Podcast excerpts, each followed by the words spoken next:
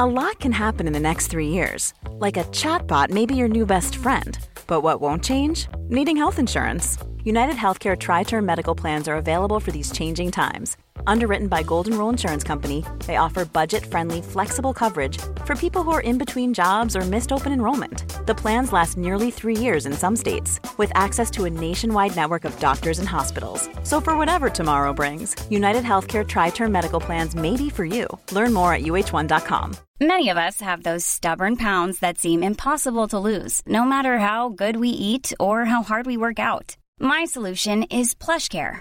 PlushCare is a leading telehealth provider with doctors who are there for you day and night to partner with you in your weight loss journey. They can prescribe FDA-approved weight loss medications like Wegovy and Zepbound for those who qualify. Plus, they accept most insurance plans. To get started, visit plushcare.com slash weight loss. That's plushcare.com slash weight loss. This is the Ocean Protect podcast, talking about the issues that face our oceans and what we can do about it. Presented by Ocean Protect, committed to change. We never really come in with a. Uh, Well, sound effects. we never really do, but I'm going to hand this one over to Bradley Dalrymple. Now, hang on, we do a, we do a sound. Done your five seconds? No. It. Oh shit! Protect podcast.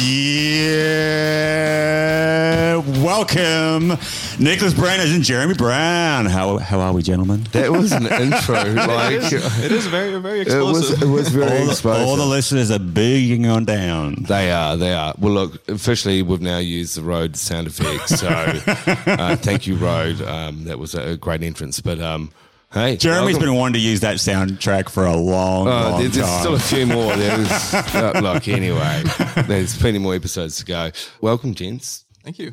in the River City, Brisbane. in the River City, which is uh, which is quite uh, an iconic waterway. Like I've just left um, Sydney this afternoon to fly up, and I was actually just thinking that Brad, flying in. I mean, the Brisbane River is you know cut straight through uh, the heart of the city. It is an amazing waterway. Oh, it's totally like it. Yeah, it's it's the heart and soul of I think Brisbane. It, it and there's a lot of activity around the river. Um, so if you're a cyclist or a runner or a kayak or a boater or anything, um, but also we we have a whole bunch of sort of festivities and festivals and shenanigans all up and down the uh, river's edge. Like uh, River Fire being probably one of the more famous sort of fireworks sort of displays around Brisbane. And there's obviously New Year's Eve, and every time we have a celebration, it's generally near the Brisbane River or one of its waterways. Off the cuff, can you swim in the Brisbane River? Uh, parts of it you probably could, uh, but look, Could. in the in the city, you'd be uh, you'd be dicing with a few things. Number one being uh, bacteria and pathogens. Uh, you wouldn't want to open your mouth. But number two, there's probably a lot. Of, I'd have to put you in the river for a bit. if you were to do, go down there, Jeremy, I would hold your head underwater. Trust me. But also, uh, there's bull sharks as well. Are there? Yeah, There's totally. Bull sharks in Sydney. Yeah, and they're they're one of those uh, sharks that uh, are- are quite aggressive. Uh, they actually, from what I understand, their visibility isn't that great, so they actually they actually fill with their mouth. And when a so when you want to, if you, you don't want to get felt up by a bull shark, to No, you that way. don't. Hey, anyway, enough about our uh, bull shark encounters. Who we got on today? Mate, we're very excited here. We've got, uh, I think it's our youngest guest of all time, so I'm pretty excited about that. Uh, it's Nicholas Brenners. Welcome, Nicholas. Oh well, thank you very much. It's really good to be here. Mate, we're stoked to have you here because uh, you you got a lot of uh, in, you've done a lot of interesting research just recently it, for an intrepid young uh, uh, professional. But for the listeners out there, Who are you? yeah. So for the listeners, do you want to give us a bit of bit of sort of uh, background as to uh, who you are and uh, what you do? Oh well, perfect. Um, well, I guess the main uh, things that I've embarked on with uh, my own research and everything like that is just looking at emerging contaminants, more specifically PFAS, and you know if they're present around us, because you hear stories from you know international you know locations and everything like that being concerned with these contaminants and oh wow they're everywhere and everything. So it comes to mind. Hmm. I wonder if they're like around me. You know, I wonder if I wonder if we are just basically you know surrounded by them and we don't even know. And so what? What? what Hey, no, no, no. Let's back it up, man. I mean, that accent is pretty cool. you know, it's, Much cooler than yours. You know, well, it's not from Bonnie Doon. It's not from Newstead. Where you from, man? Well, um, I I guess the accent would throw everybody off because a lot of people think I'm American. You know, a lot of people think I, I'm Canadian. I and didn't- Like that. I did make that assumption, but yeah, Did yeah, you? yeah. Well, only because it, it can be quite insulting for No, no, Canadians no. in particular, but also other other It of can be. nationalities. It can be. Um, I've yeah. I've actually had like a, a pretty a pretty interesting Okay. conversations with people. But I am from a country called Nicaragua. yeah. Yeah, yeah. I was born over I, there. I wouldn't have guessed that. I was going to say Canada, but um, that's your second. That's your second guess on the Nicaragua. of course. I, could tell you were really close. yeah, you were close. Darn it, people. Darn it. so, where do you get your accent? Is it is it specifically Obviously from? from, Nicaragua. So yeah. well, not really. I wouldn't expect. yeah. Well, my first language is Spanish. Yeah. You know, but we do learn um, in bilingual schools. We do learn the American English because it's basically what we have over there. It ends up being just a matter of like, oh, okay. Well, do you want to learn the British English? Too bad. Yeah. We're the closest to you, so you learn our English and everything. But Yeah. yeah, that's basically why I haven't. Although a lot of my friends from over there, and even American friends that I have, would say that it's been Australianized. at this point in Really? time. Oh yeah, yeah, yeah. Mate, mate, you come over here and everything gets Aussie night. Oh yeah. You know, I go over there and I say, "Oh yeah, no worries, man. No worries, man." And and they're like, "Why? Why would I be worried?" what's, what's happening here? exactly. Uh, and so, how long ago did you come to, I presume, Brisbane? Yeah. Uh, well, I mean, to Brisbane, I've lived five years already in Brisbane. And obviously, like we'll get to emerging contaminants in a sec, but obviously, uh, the the contamination I guess you'd experience in Nicaragua is Oh, is yeah. far more obvious than that what we'd see in the Oh, streets of Brisbane. So you can give a feel for the listeners. What's it? What, what what's it like in Nicaragua? Oh yeah, no, no, absolutely. Well, that's the thing. I always tell my friends this and everything like that. You know, a lot of people. Um, I have really passionate friends for, um, you know, just clean streets and everything, and no mm. rubbish, and you know, the lack of use of plastic and everything like that. In Nicaragua, there's no such thing as a care for litter, if that makes sense. Mm. Sometimes people might put up signs that say, "Oh well, yeah, you're going to get a five thousand Cordoba fine, which is about two hundred dollars or mm-hmm. something like that, two hundred dollars Australian." If you are seen littering here, people litter there more because Yeah. they, they they even see it as more of a challenge. Mm. There's no real awareness over there about the dangers, you know, of litter, you know, and just overall, there's no real culture of just keeping the place clean. You know, a lot of people just see it as a way of just like, okay, I finished my bottle of water and everything. like that. It's easy to just thro- throw it away. What are you, are you talking about Brisbane? No, no, Nicar- Sydney. Nicaragua. Well, no, but that's what I'm saying. Yeah, oh, look, like, for sure. Really, Yeah, yeah. Like, hey, sure, it looks like, you know, what we've got signs down Mm. here. We've got signs everywhere in the Western world. Do you think that actually makes a difference? It does. It Oh, does. uh, look, okay, Yeah. but Hey. really, it, it, it is. I, I, I reckon down here, you know, we- we're just in front of you by 10 years. That's all it is. yeah, yeah, yeah. But I'd say I'd say it's it's just a matter of I always tell my friends, you know, who have lived here in Australia the whole lives and everything like that. I have friends who haven't really gone out of Australia, and I just tell them, go to a third world country. Yeah. You're gonna be impressed by the amount of people and the amount of litter. Yeah. You know, it's it's incredible, honestly. You know, I I, I always tell this story because it's really I guess it really gives context. You know, the reason why there's a littering kind of um, culture in Nicaragua is because when we were back, you know, back when we were being colonized by Spain, you know, food worked and foodstuffs were wrapped around in banana leaves, generally speaking, to keep them fresh. So what happens is people ate the banana, the the food in the banana leaf, and then they just throw the banana leaf away. yeah. When there is a banana leaf being thrown away, there's no problem because it's biodegradable.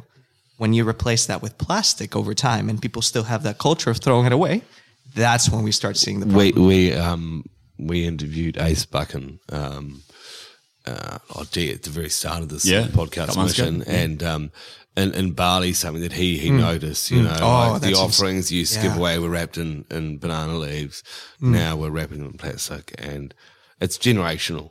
Yeah. Uh, uh, you know that that that's the mind It's incredible because it, it just gets passed on as you know, parents do it, the kids will do it, Yeah, their kids will do it. Yeah, exactly. You've come over here to study at university. Yeah, yeah. Yes. I'm currently just completing. Actually, in a week from now, I submit my final thesis for Wow. my bachelor of environmental management. Yeah. Congratulations. No, no, no. That's so good. Thank you. so I- that's why you pulled a, a 4 a.m. all nighter last Yeah, night yeah. you're under the pump Uh, just last night. Yeah. let's let's try and uh, every night of for the past Seriously? few months. Oh, yeah. yeah, yeah. It's incredible. Like it's it's a lot of work, but it's it's it's gratifying because it's something that I'm very passionate about as well. So where did you get that passion from? So obviously you're very passionate about sort of Mm-hmm. environmental management and, and pollution. So, but where does that come from? my own country. Yeah. You guys like you guys have no idea like, you know, when I go back to Nicaragua and stuff I mean, you guys do have an idea of like, you know, what litter is like, but when I go back and I look at the state of my country, you know, and look at how contamination really just is so prominent over there, and people don't really care, you know, because there is no awareness of these things. There's not somebody like telling the public, you know, this and this and this is happening, hmm. which is incredible when I see, you know, hear people saying or having concerns over PFAS and stuff like that. And uh, these emerging contaminants hmm. are just new and alarming. In Nicaragua, we're still wondering, oh, is this water safe to drink because it hmm. might have bacteria, which is, you know, incredible. It's like it's like taking a, I don't know, like a trip Yeah. back in time. If Yeah. that makes sense. Yeah. So the, obviously, the litter is a very visible pollutant, Mm. and uh, whilst there's a lot in Nicaragua, there's also a, a significant amount in, in our, our streets and roads and waterways Mm. within Brisbane and around Australia. Um, but your the focus of your uh, undergraduate Mm-hmm. uh, thesis and also your honours thesis has Mm-hmm. actually been in relation to what we call emerging contaminants. And you mentioned PFAS, but uh, just backtrack. So, what is an emerging contaminant? I guess we all refer to them as emerging contaminants because they are contaminants that we normally didn't really test for 20 years hmm. ago. We just started seeing them up and we just started seeing, oh, well, these things are appearing in water and everything. Why are they not going away? Hmm. Because they're persistent. I guess a really simple definition of an emerging contaminant is a possibly persistent contaminant that, you know, is newly emerging and presents concerns that are yet unknown. If that hmm. makes sense. That's, that's what I feel an emerging contaminant is. And that includes many, like, for example, PFAS is one of them. Pharmaceuticals in water is one of them. Uh, microplastics is a huge one Yeah. of them. So emerging contaminants. So the key ones, I guess, in terms of, I guess, the, the focus of not just your research, but maybe Mm-hmm. others, has been uh, PFAS, and we'll, we'll come to what define what PFAS is in a sec. But we're talking about uh, microplastics. Yep. And so uh, microplastics is essentially a polymer particles less than five millimeters, and then you've got Pharmaceuticals. pharmaceuticals. So, and they're obviously uh, c- uh, compounds or chemicals that obviously humans have ingested Yep. um, through their day to day activities, Mm-hmm. and it's somehow into our waterways. And is there another? There was another one, wasn't there? You could potentially consider, um, well, estrogens. I guess you could you could Yeah, consider them out of pharmaceuticals. pharmaceuticals and stuff like that. There are many others as well. There are many, um, you know, pesticides are a huge thing Yeah. in waters and everything. like that I guess that's less emerging because we've known about the problems Yeah. with DDT and things Yeah. like that. You know, for years, decades now. you Yeah, know, I'm but- from New Zealand. DDT. Boom. Got that covered over there. Is you drink yeah, there we go. Basically, South Island of New Zealand. So they're emerging because we generally just could not test for them or would not test for them, say, in, a, in un, until recent Mm-hmm. times. Well, um, I'd say they're emerging because we just didn't know, or we just Yeah. we just which is the know. But, but is it a case of not knowing or not wanting to know? So, so for instance, hey, mm-hmm. hey, everything's all good. It's uh, you know, it's tears for that. It's not tears for those other things that are going bing, bing, bing, bing, bing, bing, bing, bing. Let's talk about PFAS. Yep. Yeah. So, yeah. What, so, well, what, what is PFAS? Well, the it's just an acronym that's you know refers to perfluoroalkyl substances. It's generally anything you know that contains. It's a long carbon chain that contains fluorine instead of hydrogens and everything like that. It's used because well, these are generally used in surfactants. It's basically a substance, an organic substance that was developed by scientists and humans to be used as surfactants. They have been used in air bases mostly, you know, Air Force bases, Yeah, yes. air- yeah, exactly. Air Force bases and airports due to their capacity to basically smother flames by separating the flame from the fuel. It's basically that white, f- you know, foam stuff you see Exactly. that gets nailed on planes in a Mm. crash. Exactly. PFAS. Exactly. So it's associated with Air Force bases and airports because they do regular firefighting training and testing. Is that- exactly. yep. Exactly. How many of them are in the country? There must be heaps. You, I, I have seen um, historic accounts of usage, but well, in Brisbane Airport, Brisbane International Airport, as well as the closer Archerfield Airport, which is just right next to where I live. So that's So I think it'd be fair to say every airport in the country, and there's a lot of airports, not just the major ones, but also the minor ones. Well, well. So, so is that anywhere that you've got an emergency service, sort of like, hey, if something happens, or something whatever, happens. woo, Yeah, exactly. so Yeah. a lot of those locations have to have their own on-site uh, um, firefighting, Firefighting, team. So obviously, as part of their firefighting team, they need to do regular training. So that might happen every day. They also need to test um, Test their equipment, test their scratch. equipment. So that means often, often So regular. spraying their okay, cool. Yeah. And because of the volume and just the sheer amount, well, the volume of fuel that you know they have to handle it as well in airports and stuff uh, for big airliners. Yeah, yeah. or, If you got a you know, for- big uh, Airbus coming in, you got to put put the fire out. You need a lot of PFAS. Exactly. Yeah. You need a lot of PFAS. But now, you know, now that we know what PFAS are, which are these contaminants that, well, they're basically inert in many environmental um, environments. They can survive or they can It's like go a with cockroach, basically. Yeah, yeah, yeah, yeah. Basically, it's like I, I would say, you know what? I actually had that thought of, God, these are the cockroaches So- of contaminant. if I if I use the scenario of a of a of a person testing some firefighting um, foam on the ground or on a on a sort of fuel uh, lit up area, they test it. That that sort of PFAS will stay essentially in the environment. It just Almost- doesn't break down. And and also one of the key risks, and and I'm keen to get your thoughts on this, um, is it actually stays within Yeah. our bodies. yeah, yeah. And also what they call bioaccumulates as well.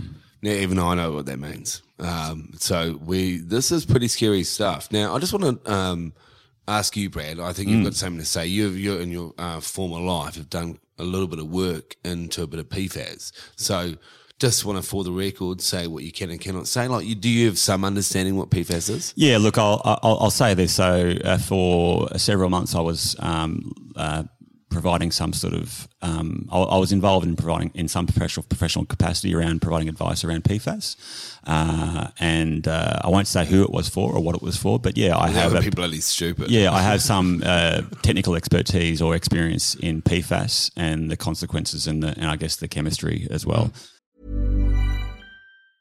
When you're ready to pop the question, the last thing you want to do is second guess the ring. At Bluenile.com, you can design a one of a kind ring with the ease and convenience of shopping online. Choose your diamond and setting. When you find the one, you'll get it delivered right to your door. Go to Bluenile.com and use promo code LISTEN to get $50 off your purchase of $500 or more. That's code LISTEN at Bluenile.com for $50 off your purchase. Bluenile.com code LISTEN. Burrow is a furniture company known for timeless design and thoughtful construction and free shipping, and that extends to their outdoor collection. Their outdoor furniture is built to withstand the elements, featuring rust-proof stainless steel hardware, weather-ready teak, and quick-dry foam cushions. For Memorial Day, get 15% off your Burrow purchase at burrow.com slash ACAST and up to 25% off outdoor. That's up to 25% off outdoor furniture at burrow.com slash ACAST. Um, Cool. Uh, Okay, great. So then my knowledge going into PFAS is, and I'll do a, um, a shout out, even though we don't talk about um, products really, but um, uh, uh, Jake and Sean from Helden Industries, they work just down the road from us, uh, and they are very into this PFAS and what they can do to treat it. So shout Well, out to you boys. It's interesting, and to be honest, I think a lot of people are now into PFAS, and this is, I guess, one of the key reasons I was keen to get Nicholas on the on the show because it's a hell of a topic. It's a hot topic. It's called it's, PFAS has been called the asbestos of the 21st century. It Okay. is it is uh, a key emerging contaminant. Yeah, It but is- hold on, hold on, but it's not in everybody building. No, well, oh, okay. Well, so I'll, I'll, I'll, Okay, I'll, okay, I'll, hey, but, but- I'll see, segue I'm, for a I'm, sec. I'm the layman. Here, Okay, I'll so segue for a sec. So, um, Nicholas. Nicholas mentioned a few airports and air, air bases, but it's it's it's it's in a lot of areas. You imagine anywhere that someone has sprayed some firefighting foam on the ground, and that could be in a car accident. It could be as a precautionary measure. Yeah, You know, non-stick fry pans that use Teflon and everything like that. Teflon, one of the Are you breakdown telling me products, Teflon is PFAS? One of the breakdown products of Teflon oh, contains PFAS. Damn it. So mm. your non-stick fry pan. Mm-hmm. That is scary. I went to Aldi. I've got a. Teflon bit of clothing. A lot of people do. So Well, I've got any, this Teflon. Mm-hmm. Oh, mm-hmm. if it's fabric. a, it's fabric. It's basically just guards against staining And and, fabrics and stuff like that. Yeah. That's PFAS. Yeah. wow. waterproof clothing. Yeah. Right, we, we, we've started here. I think um, I think you should take over and just tell us about what you know about the history of PFAS. Where does it come from? How do we get to this point? And um, the show's over to you. Well, what I understand from the research that I've been doing is that PFAS is just it's it is very prominent in these firefighting foams that have been used. Um, the capacity of it to be a good surfactant for a firefighting foam. A surfactant is basically like a soap. It is not hydrophilic and it's not lipophilic. That means basically that PFAS does not interact well with water and it does not interact well with fuel.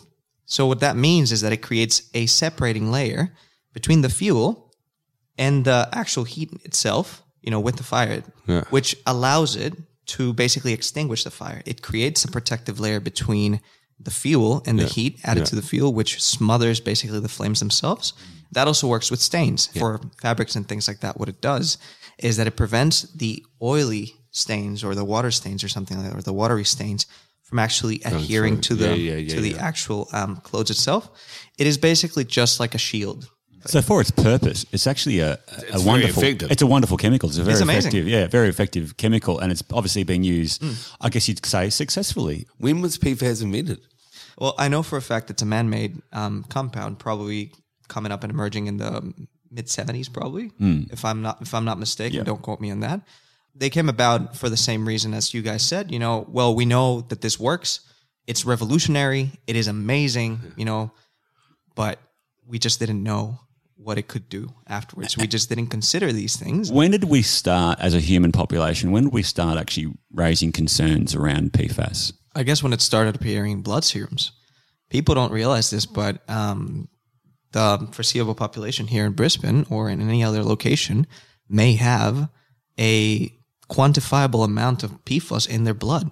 And that's that is pretty scary because these things are just everywhere and they transport over long distances. So there's many pathways um, for PFAS and everything like that. Uh, I guess I'll provide an example. Let's say, for example, we are in um, in an air force base that has you know used PFAS you know in the in the past. PFAS is not going anywhere. PFAS and specifically two major contaminants of or major species, PFOS, which is perfluorooctane sulfonate, and PFOA, which is perfluorooctanoic acid. So these two contaminants are very prominent in firefighting foams. Let's say that they're they're just basically there, you know, in the air force base. These contaminants will not go anywhere. They're not uh, broken down by the sun. They're not broken down by bacteria. Actually, bacteria take them in. They can become adhered to the soils. They can go into water. They can go into groundwater too.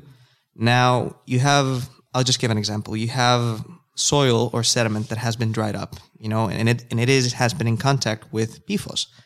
This sediment can be entrained by wind by wind erosion and be transported over thousands of kilometers and end up in places that had no quantifiable amount of PFOS or any interaction with these contaminants. at And once it's there, it becomes available to Exactly. other things to. Well, it, it doesn't break down. Yeah, yeah, I know. I know Uh, but okay, so say for instance, It's hey, like a all the- transfer. It's yeah, like a so- transfer. Yeah, so basically, hey, look, I'm over in uh, England right now. You Mm-hmm. know, some soils and whatever it's got there.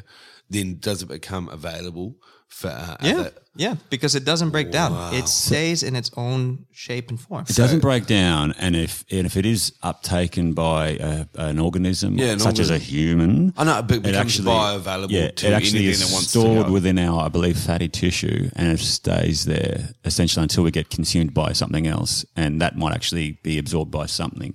So, in terms of um, human health pathways, Mm-hmm. how would potentially I have PFAS in my blood? Mate, just have one look at his haircut. Uh, I just Is it he's in shampoo? worried about That's the what I worry. volume in his haircut. That's not carrot bloody It's a small, juice. it's a small price to pay for voluminous hair. but ha- seriously, how is how could I, as a human, I have what? How would I have PFAS in my system? Inhalation, ingestion, and skin contact. All three of them. All three of them can lead to contamination. It's scary, man. Mm-hmm. And so, how would I expose? So, how would I increase my risk of exposure? Well, say for example that there is a contaminated water um, waterway, you Mm-hmm. know, and everything, and we do, we just don't know about it. You go swimming in it. If you spend an amount of time swimming in it, you will absorb a certain like, and Yeah, you but, will but, absorb. but it- when you say spend some time with it, is it one touch contact? You know, you're you're you're a zombie. You know, or is it, no, no, no, no, no, no. yeah, I just yeah. want to, you know, just to clarify that. Yeah, yeah. No, is go, absolutely. So you I need, guess. you need to spend some time with it. What's the relationship with you and well, person and PFAS? Well, the thing is, we still, well, at least in because it's such an emerging um, topic, and you know, there's ethics with um, you know science projects and everything like that. We still yet don't know what the interaction is between the human body and PFOS or PFOA. You know, we still don't know the way it just gets uptaken. We know that we receive it through these pathways, but we don't know if it's just a single contact thing, or you know, or is it does it require a lot of time of contact? I guess it it depends as well on many other factors, such as you know the concentration of it in the water, Yeah. and the amount of time that you spend in the water. Yeah. the more exposure, the more likelihood you are. Yeah. And it's like anything, like there's there's risk profiles. Exactly. So, for example, like for sure, PFAS might be uh, uh, everywhere at Yeah. varying concentrations, but it's obviously going to be at higher concentrations downstream of known PFAS sources. Yeah, yeah, yeah. So, for example, like uh, if So- PFAS is used at a uh, an airport, for example, uh, and is is used on the ground, and it well, a, a typical uh, transport pathway would be rain falls and washes the PFAS into a surface drain, and then that surface drain conveys more, conveys the water and PFAS into subsequent downstream waterways, creeks, rivers, ultimately the ocean.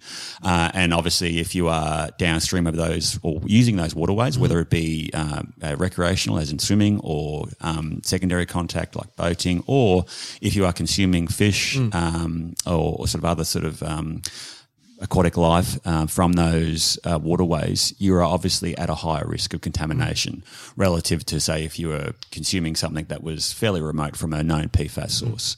Yeah. So, but in terms of those, that's a sort of, I guess, a quick overview of pathways. But what are the human health implications of having PFAS in our system? in our blood serums. Yeah, well, I mean, I have done a lot of research on this, and many basically the consensus right now is we still haven't seen much done. We don't know what might happen in 20 years from now if we're going to see more, um, you know, more effects. Basically, the effects that are right now that are accepted by international health governance bodies is that PFAS increases the vulnerability of the body towards cancer of protein rich areas. Protein rich areas such as the liver, you know, testicles, stomach, all these things, you know. Um, basically speaking, that's the consensus. Many studies have basically concluded or found a correlation as well with um, newborns, you know, and their weight at birth being affected by PFAS. It is, it is It's, incredible. Mm-hmm. sorry, I'm just going to stop here. Isn't it amazing? You know, even you know, where are we now? 2019. Mm-hmm. That even in the 70s, we come up with a product and we go, "Hey, man, it just it works. Let's not ask any questions." Mm, And now, so many years later, we're like. Maybe we should thought about Exactly. that. And now it's going to take us ages to do some studies on it to see whether it's like we could all be bloody gone in 20 Mm. years' time. Why? We came into contact once with PFAS. it could be something like an outbreak film. But, but, you how don't want to point this- the finger too much stuff- at PFAS as well. It could be Well, any who is chemical. PFAS? Is it owned by anyone? Is it, is it Mr. PFAS? no, I, do you know? Well, no, no. I mean, PFAS was just majorly used in these. Um, you Yeah, but know, there uh, is, yeah. so is there, a, is Yeah. there a, a, professor that came up with it? Is it an open source thing? Can I make some PFAS? I, I don't think, I, I, like, I don't know this, and I'm not sure if Nicholas does either, but I think it's fair to say that uh, there may not be a single owner or proprietor of PFAS, but certainly um, the distributors and producers, it's fair to say that probably would have a financial incentive for uh, a PFAS to be used at, at a mass scale. Yeah, so it for would be, it would be, if it's not one company, it's many Yeah, companies yeah, yeah, benefiting from the sale and, and, usage and then of when PFAS. you think about it, the way it was developed is, hey, 133 people nearly died today on the end of a runway, but we saved them because we cover them with. PFAS. Whether we save them or not long term, we don't know. Mm. But hey, they're not burnt. Everything's all right. Boom, our airline lives on. No, That's a- pretty much. it's a good point So that- is it airline driven? No, no, I don't think it's airline. I think there was a you problem. know? about- no, I don't know. But I think, like, from uh, I think the point you raised raised before is a good one in terms of we identify a chemical that um, we know actually provides some sort of beneficial usage, um, and that could be any any chemical. It could be a, for a cosmetic purpose, or it could be for a for a for a human health uh, benefit or whatever. But and then 20 or 30 years down the track, we identify that there may be some sort of link to human health. how so come we didn't how- actually do this well, investigation but- 30 or so years well, ago well, yeah, when we were first how, developing how, it? How come the checks and balances hmm. aren't there to go, hey guys, great product. a great question. Think it's awesome, but let's just do some checks over it. Let's some hmm. run some like But that's the thing. I guess, it's, I guess it's the whole, you know, it's a testament to the 20th century in itself. You know, we basically became too confident in how much we could grow, you know, that we just said, well, we're just going up, up and up and up. Yeah, yeah, yeah. And we just don't, we don't even consider. we don't care. That's called you know? growing. Exactly. And Growth. when we are in climate, you know, when we're looking at climate change and everything and the problems that we're suffering right now, it is because of that growth. It is because we have become more, you know, a lot more active and everything like that. We have basically ended up, you know, ma- manipulating the environment to suit our needs, you know, by creating, you know, these man-made, um, you know, substances such as chlorofluorocarbons. We and that when we started using So, so chlorofluorocarbons. people might not know the, the full term, but they may be more familiar with the with the acronym CFCs. CFCs. Thank you, exactly. Brad. well, we have we have them. You know, when when they came out, CFCs, they um, they were basically used for refrigeration. Yeah. we have them. You know, we put them in a fridge and everything like that. Amazing. It can provide us with uh, a means of you know keeping our food for longer and everything like that. Oops. It actually, Uh oh. oops, yeah, it actually damages the environment and indirectly produces higher amount of cancer or higher. But, you know, and, and it burned a hole in our ozone layer. Exactly. Oh, no, no. What? Our? our where, where, where was that hole burnt? Oh, it's probably over New Zealand, so who cares? It about was, that? mate. it was. This is about, that was. Okay, that's in the Yeah. episode. Yeah, it yeah, was. It was like like as a Kiwi, like I mean, you look at like I've got very dark skin. The burn time when you go home, like when I was. You Yeah, know, yeah. 20 years ago, mm-hmm. you get burnt in four minutes in New mm. Zealand. Mm. It, it, it was just, when it still isn't, I mean, it's closed up a bit now, mate, it was intense. So, I'm just Boom. thankful that you're doing less nude sunbathing. I'll be honest with you. No, man. Beer all week, folks. wow, that's, that's smooth. Thanks for listening to the Ocean Protect podcast. Episodes are released weekly, and the next episode will feature part two of this chat. If you'd like to find out more about us and what we do, check us out at oceanprotect.com.au.